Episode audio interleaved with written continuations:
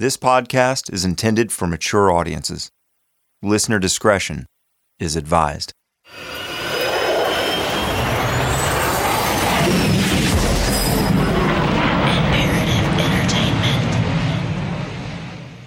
I had the best of all possible raisings from the bookies to the sharks to the card sharks, pool sharks.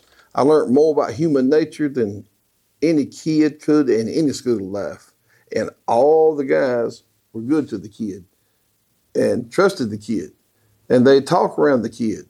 They wouldn't talk about murder or bank robberies, nothing like that, but the kid heard that stuff. By the time he was in his early 30s, Billy Sunday Birt had become one of the most powerful and most feared men in Georgia. As the end of the 1960s was approaching, he was a partner in the bootleg business with Ruth and Harold Chancey, and he was the official enforcer and hitman for the newly formed Dixie Mafia. And he operated a pool hall called the Winder Recreation Parlor at 63 Athens Street, which served as a front for his illegal gambling and was a safe haven to plan his contract arson, robbery, and murder jobs. Young Stoney was now along for the ride and had a front row seat to the inner workings of his dad's booming business. He made a thousand fifteen a week just on hall, running it normally, which was ten to fifteen thousand a week now, and money wise.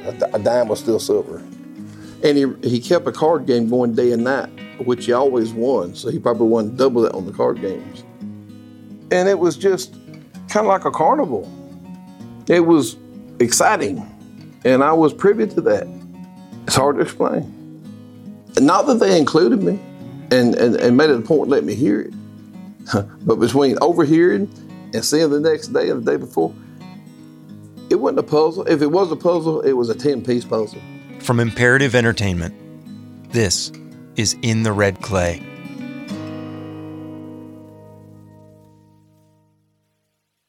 Though the men tried not to be too blatantly obvious in their conversations, Stoney picked up on a lot, as kids often do when you think they aren't listening. He learned that Billy got the money to buy the pool hall in an unconventional manner back when he worked at the Gainesville Stone and Rock Quarry. A coworker, simply nicknamed Half Moon, had taken him to a VFW hall that doubled as a bustling underground gambling house in a nearby town called Colbert. Billy would rob that gambling house the very next night and walk away with thousands of dollars. The money was so good that he didn't see the benefit of working anymore. I heard him tell by many people that he made the remark, I can make more in one night than I can work in six months. What kind of fool does that? And being that gambling was illegal in the first place, it's not like the people being robbed could really go to the police and report it. So it was easy money, all things considered. And Billy, of course, liked easy money. Except for killing a public official in broad daylight, it seems there really was no job too big or too small that he wouldn't take for the right price. When I was a kid, Lum's Hot Dogs was my favorite place. And they steamed their hot dogs and, uh, and beer. And for some reason, they were just that delicious. And all of a sudden, uh, one day wasn't there. He and got his brother, Bobby Birt. He always said he'd rather have Bob with a sawed-off shotgun than any three of his guys in a, in a tight. But he did not let him go on any murders. He never let Bob go down the dark path. He loved him. He said, Bob, we got an easy job, son. Pay $500. He said, now look, the door's going to be open, the back door. We got to go in there and double check the pipe light.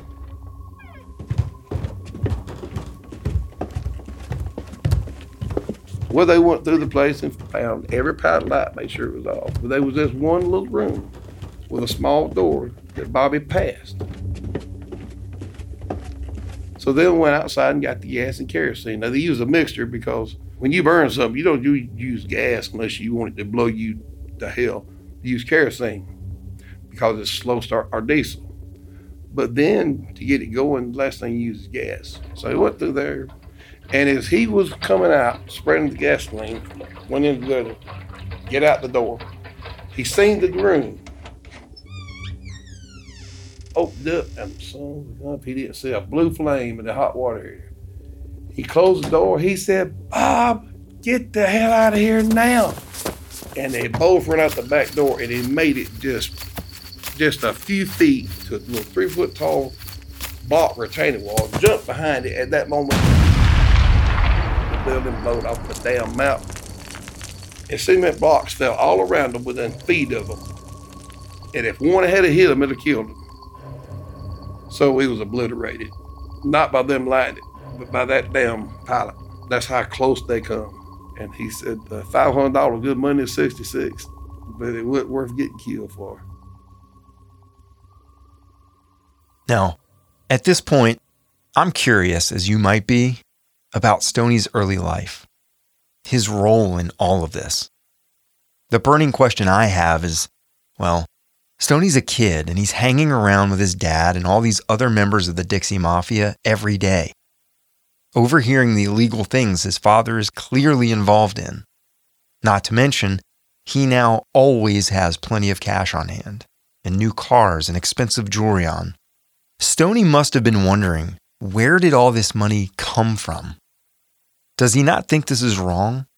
Or did he wonder why does dad leave at 11 o'clock at night and not return until the wee hours of the morning, or sometimes a few days later? Surely, even as a child, he wasn't that naive. Did Stoney just not care about any of this?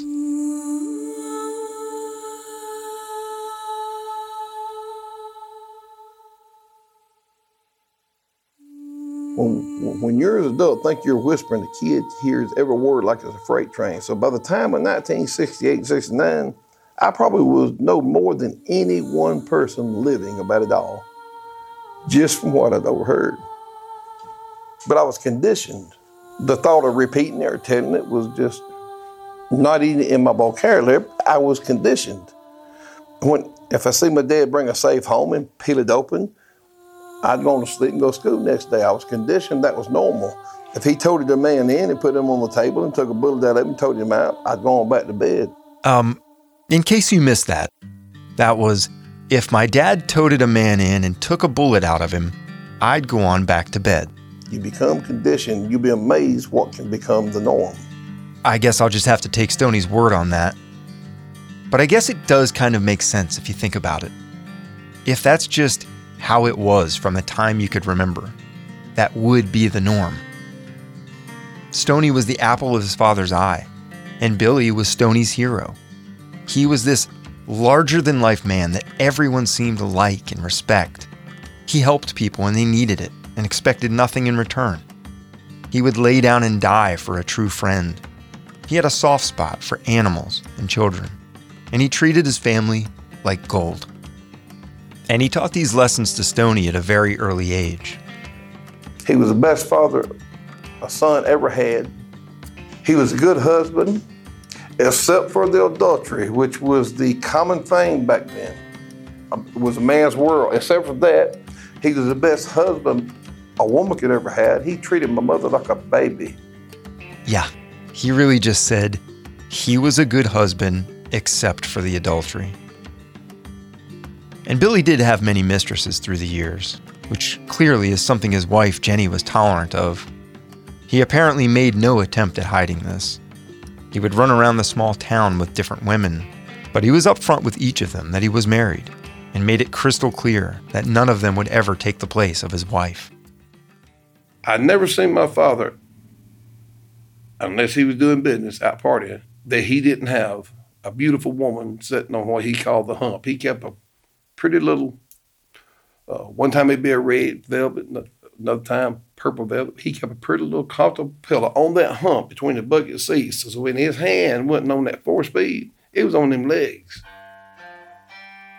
He always told me, son, a man's gonna go with pretty women, and uh, what a woman don't know won't hurt her. But don't never take money from your home and spend on that woman. That makes you a sorry son of a bitch. And if you feel like you caught something back then, you had one thing you catch. It's called gonorrhea. They call it the clap. he said, if you think you caught something, go by the doctor, get you shot of penicillin, and have a headache for a week or two. Don't ever take nothing home. Now that was just as much advice as today's people tell their son, you make sure you put your seatbelt on. But he made no bones about it. He was a married man. We here to have fun, baby, and fun you'll have, but don't won't be no deeper. I met a woman named Louise Jackson who can attest to the womanizing ways of Billy Birt. Well, actually, I was Louise Blunt. I'm Jackson by marriage. And divorced and married and divorced and married and divorced and married and shacked and Billy took a liking to me. He saw me downtown and he wanted to go out with me. I was about 13 and 14 years old, maybe 15, 16 some of the time. I wasn't your average 13 and 14 year old. I looked a lot older. Thank God, in older age, I look a little younger. Don't touch. Billy Birt's reputation with women, as with most things, preceded him. I knew who he was. I was scared to go out with him. Told him I couldn't go out with him. He said, Oh, yeah, we're going out this weekend. Went home told my mama, and she said, Well, you just tell him you're not going out with him. I said, You don't understand. This is Billy Birt. You don't tell Billy Birt you're not going out with him.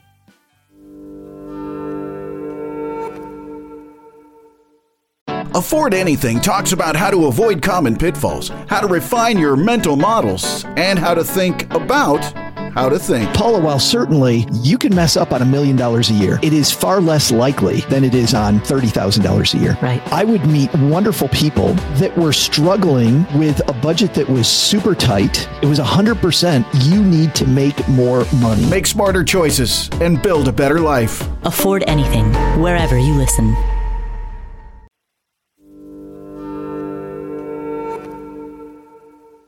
Louise maintains that Billy and her had a kind of relationship for years, but that it never went further than friendship. But even with the infidelities, Stoney, at the time, thought his father was the coolest man alive. And I get it, because Billy treated him in many ways like an adult. And that's just what a young boy often wants from his father. He was just one of the guys.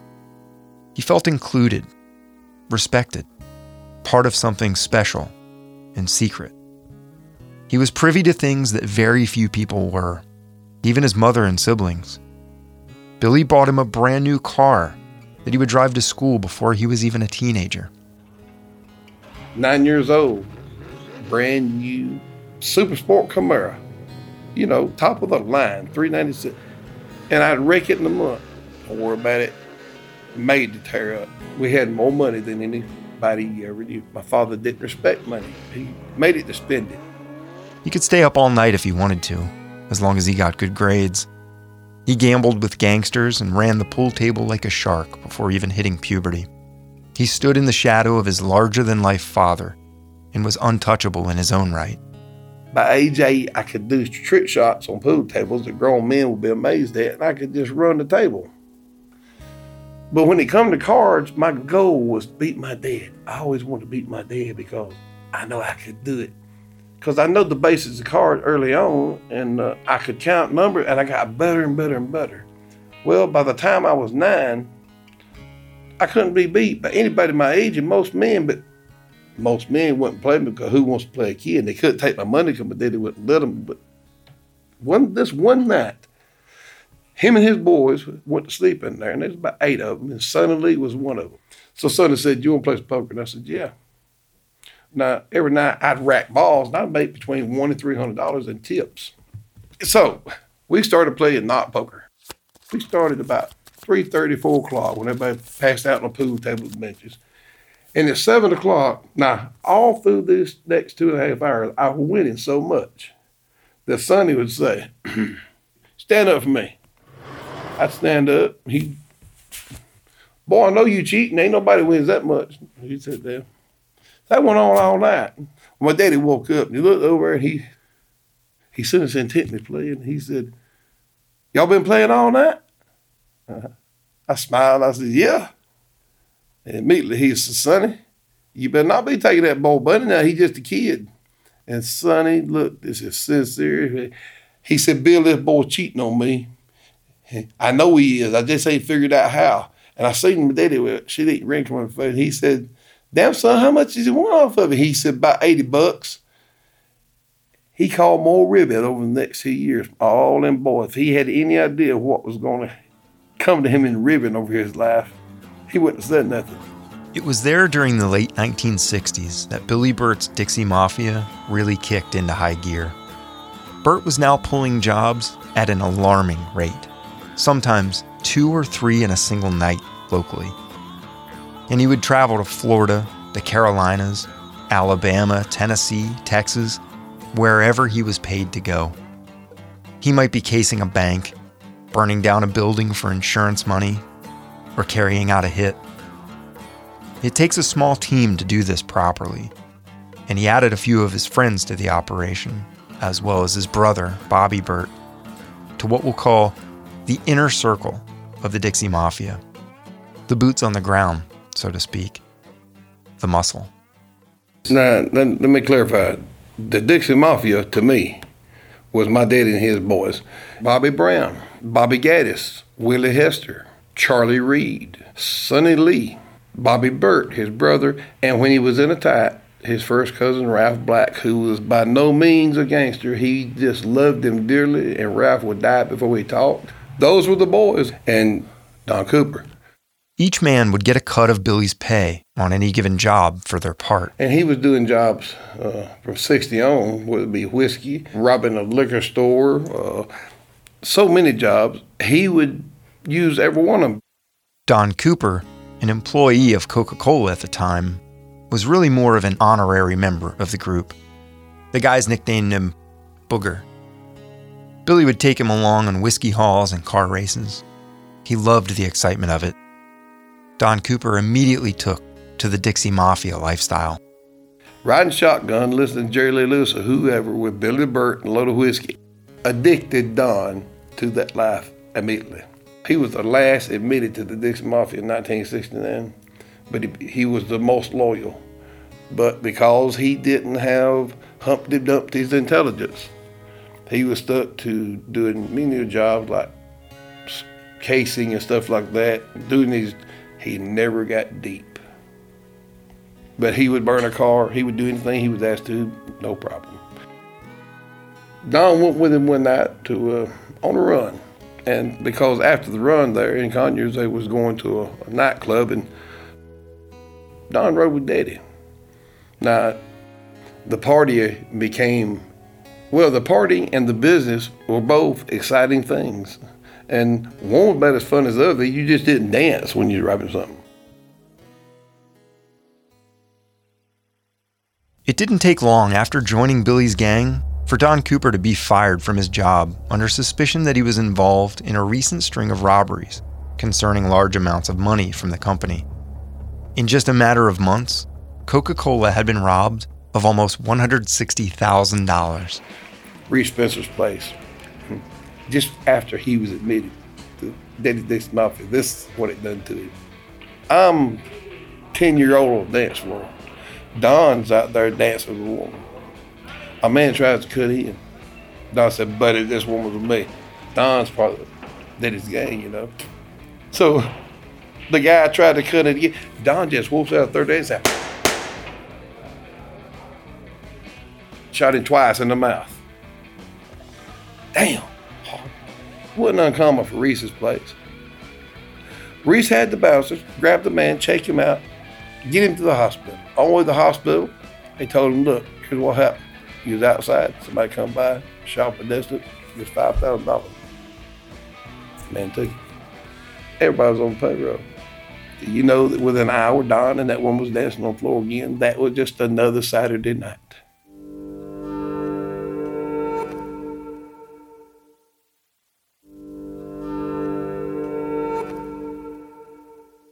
In the mid 1960s, Billy Sunday Birt and his Dixie Mafia were firing on all cylinders.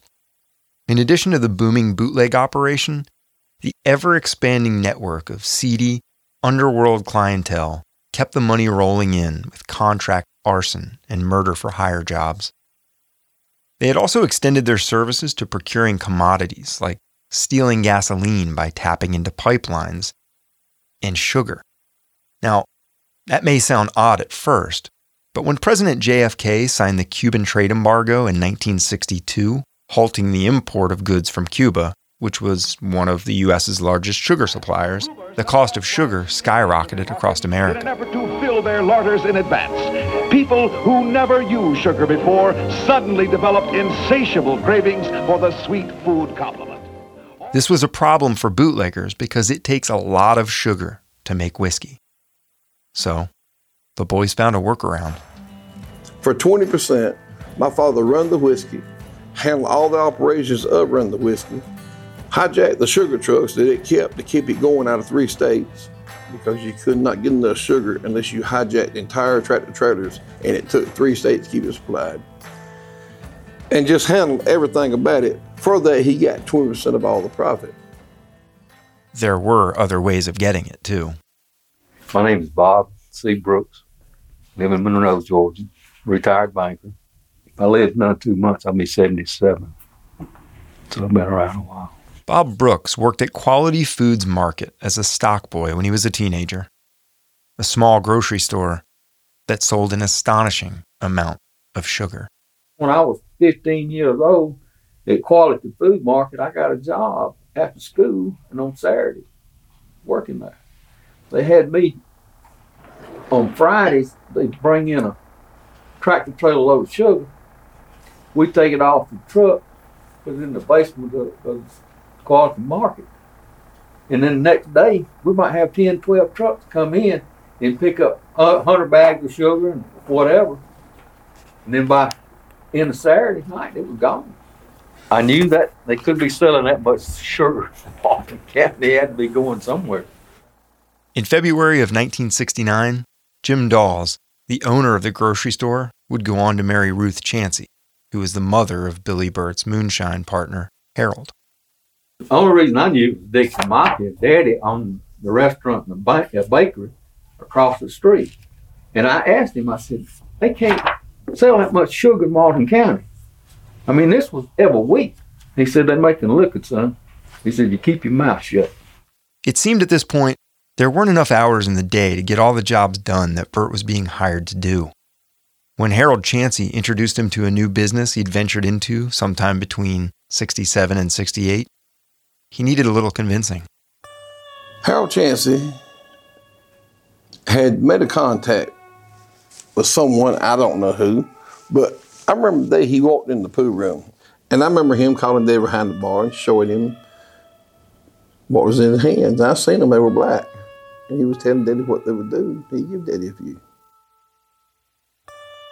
What Harold showed Billy were called black beauties, which were extremely potent and controversial bioamphetamines that were marketed as diet pills in the 50s, 60s, and 70s. tell you that the calometric reducing formula is the only safe, sure, effective way to reduce.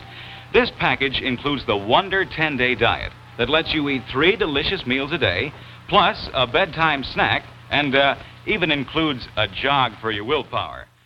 And next thing I know, my dad had a plastic bag and he was giving to his boys. And from then on, it took a whole new level. It was six months after that that he was going to Mexico bringing back trunk loads. This sounds crazy, but they were in double sacked grocery bags, paper bags, old time. And what he brought back, what I seen in his boot more than once, was those grocery bags almost full to the point that the top was folded over and taped. By boot, he means the trunk of the car. Once you haul a load of pills and you pay 30 cents a piece and you bring them back and sell them for a dollar and a half a piece, and your trunk will hold 400,000, do the math. But when the pills come along, that's when he began to have a 10 day work week.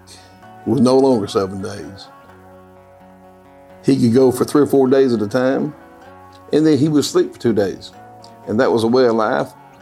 People like Ruth Chancey and Harold Chancey, Lee Gilstrap, International Trucker out of Gainesville, who made millions hauling black beauties out of Mexico, and doctors uh, all over Georgia furnishing him with amphetamine, which was black beauties but legal. They were called 18875. They were black.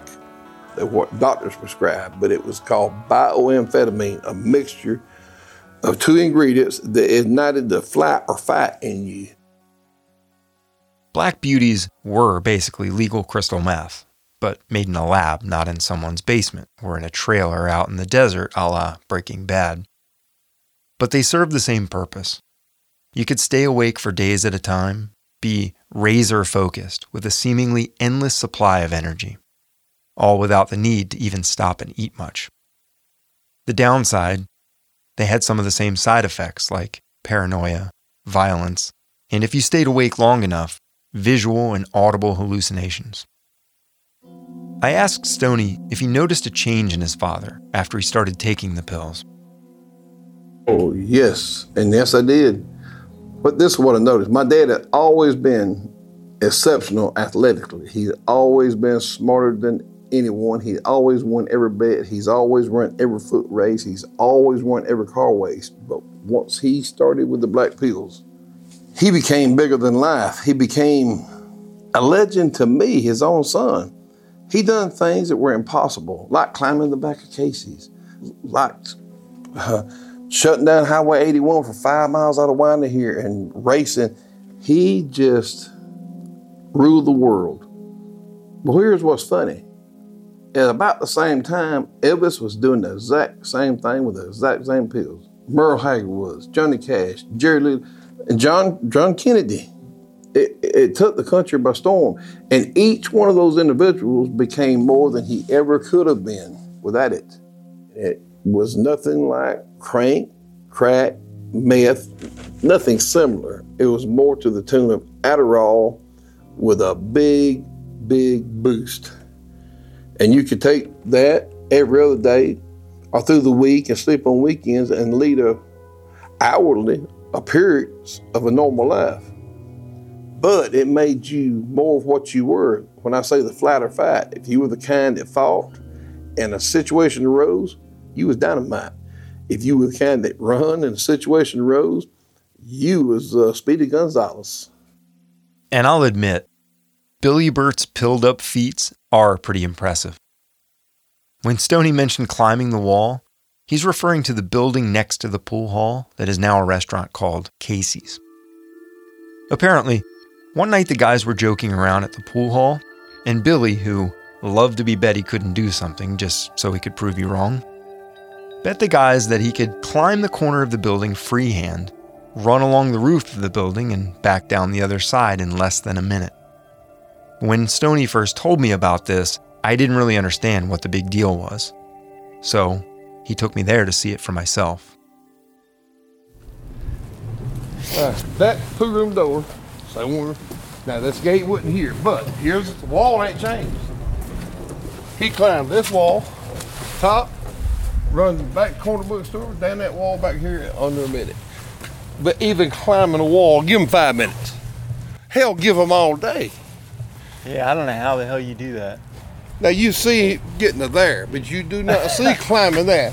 Yeah, I see how you can get up a couple feet here, but I mean, It's the corner of a red brick building that's about 25 or 30 feet high.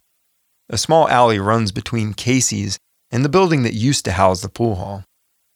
There are no obvious hand or footholds, and the sharp corners of the bricks dig into your hands when you try to grab hold.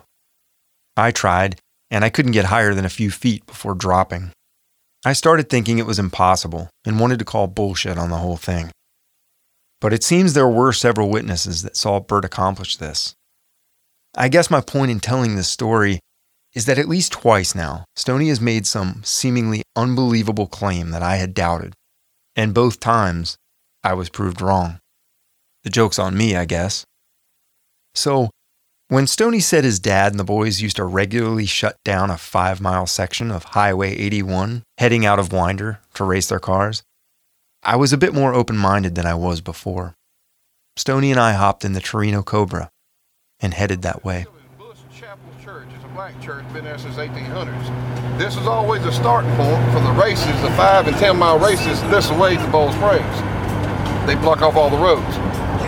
This right here, hill. Man stand right there, drop his hand, boom, both lanes. And all the roads, crossroads be blocked for five or ten miles, ever what the race was. And that went on, hell, weekly. And many times when you, uh, at one of the crossroads where one of these guys with shotgun would even stop the state patrol, whoever happened to, they'd be standing there, and when they flew by him and Harold, who was racing him, the damn cop had money bet on one of them. It was a perfect summer day when we took our ride. We had the windows down, and the warm air felt good. So we kept driving. Stoney showed me around the area, and it seemed each few miles we drove, he would see something that would ignite an old memory. As was the case when we happened by a small, private road, and Stoney immediately slowed the car to a crawl. Hey, you know, James Jackson, look at that, James Jackson Road. This is the Jackson Farm. Remember the man that took the family farm from young Billy Birt's mother and left them with nothing after his father died? Remember how young Billy swore that he would get back at the man? That Jackson Farm. This is where he come to kill the man. This house here? This house here. But now, in its day, it was a real top of the line house. When he come back, the man had done died.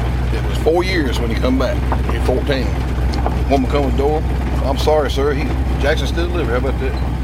I'm sorry. He, he passed.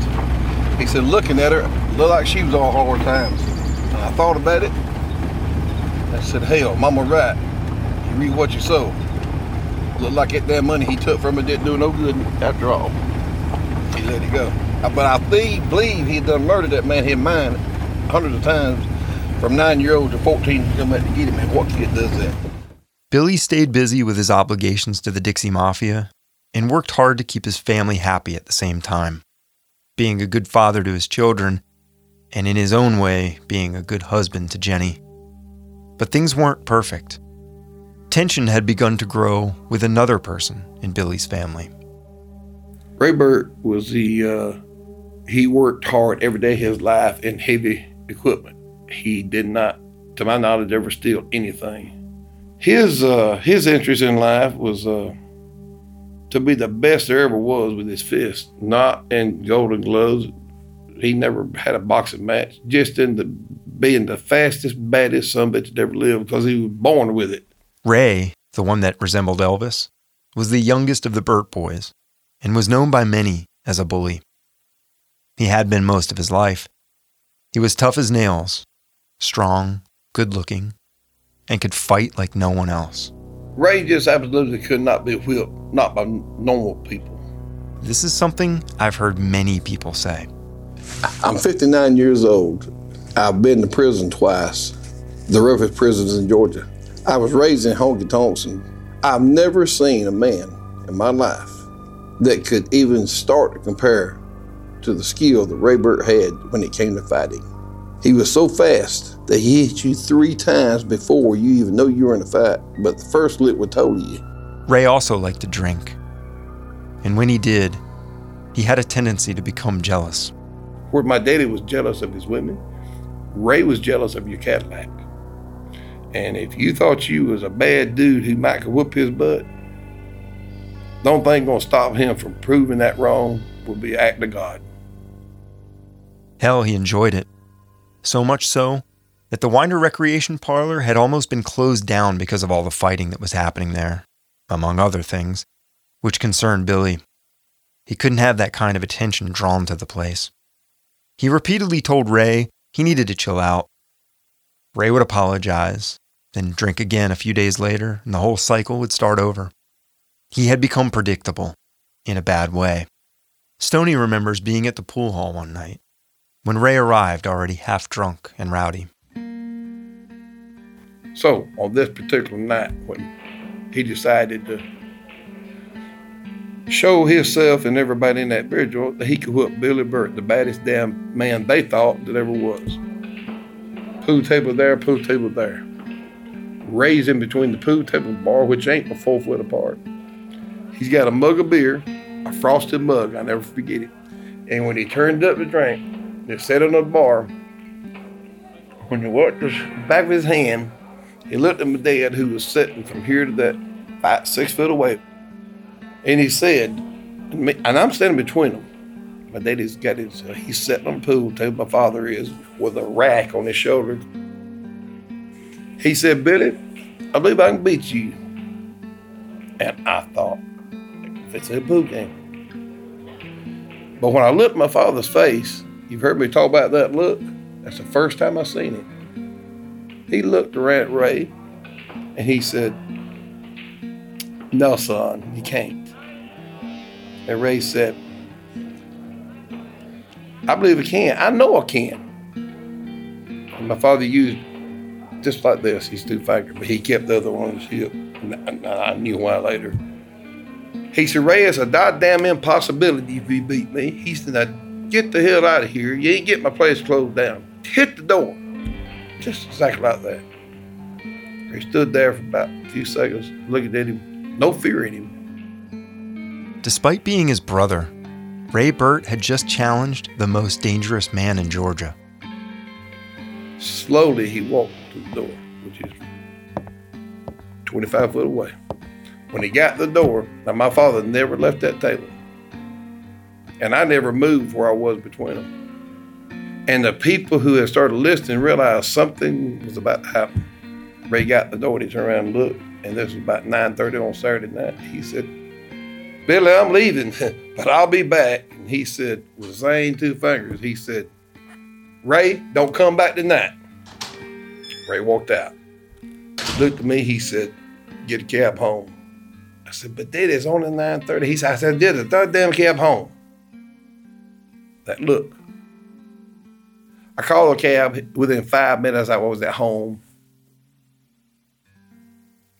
25 minutes later, Bush Chancey pulled up to the yard to tell me and my mother that Billy had just shot Ray. He got a phone call from someone, told him Ray was coming back with a gun. Ray walked in there. They half expected to have a gun, but that wasn't it. All Ray done was walk up, hit him right there in the side. That had his peripheral vision. He said it almost took me out. If he knocked me out, it'd been over. He said, but, he was ready. It spun me around, and before he hit the ground, he shot Ray three times. Well, one of them went through Ray and parted Otis's hair. Otis kept that part till they died. Bush Chance immediately pulled out a Barlow knife and laid in Ray's hands. Him did look the rest of the people in there. By this time, they dwindled down to from 30 to 10, half of them being inside boys. So, uh, boys, this is a story. Anybody got a problem with it, better leave now. He was arrested and taken to the local jailhouse. But because of his reputation in the small town and the sheriff wanting no part of it, Billy was released because it was decided that he shot Ray in self defense. The sheriff just told him to leave. He didn't even pay a fine. Billy Birt shot his brother three times in public, nearly killing him, and spent only one night in jail. Ray was in intensive care for three months, but he lived. When he got out of the hospital, he seemed to cool his jets a bit and lay low, at least for the time being. By the time 1970 arrived, Billy Sunday Birt and his Dixie Mafia were untouchable. It had become clear to those in the know by now that if you talked, you disappeared. There were already at least 26 people missing, and Billy Birt had no intention of slowing down. And all the while, young Stoney, who had a front row seat to the inner workings of the Dixie Mafia, was slowly being molded into his father's footsteps. Things continued to escalate, and the feds had finally decided that something must be done about Billy and his gang, because local law enforcement had proven unable or unwilling to get a handle on the situation. They had an ace up their sleeve named James Earl West, and they were about to up the ante. The members of the Dixie Mafia, whether they knew it or not, were living on borrowed time. That is when GBI law enforcement stepped it up a notch. That's when the tables turned.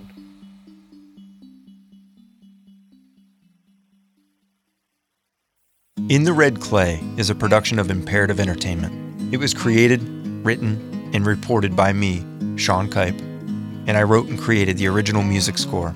Executive producers are Jason Hoke and Gino Falsetto. Story editor is Jason Hoke. Produced and engineered by Shane Freeman, Jason Hoke, and myself. Cover art and design by Gina Sullivan. Voice sessions recorded at Tree Sound Studios, Atlanta, Georgia. Archival footage licensed courtesy of Brown Media Archives, University of Georgia, and WSB TV in Atlanta, Georgia. In the Red Clay is a 12 episode series with new episodes available every Tuesday. Follow us on Instagram at In the Red Clay Podcast. Have questions?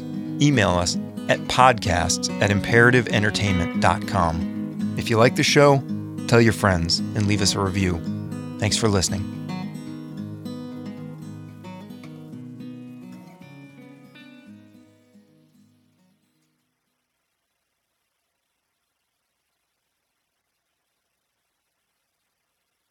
Bigger Pockets portfolio of podcasts are worthy of your investment. We're having a real conversation as real real estate investors. New episodes available every day. It's important to buy where it makes money and not necessarily where you want to travel to. Bigger Pockets, On the Market, Rookie Real Estate, or Money Podcast. The purpose of flipping is to create more cash so then you can reinvest into other types of properties. The Bigger Pockets Podcast on YouTube or wherever you listen.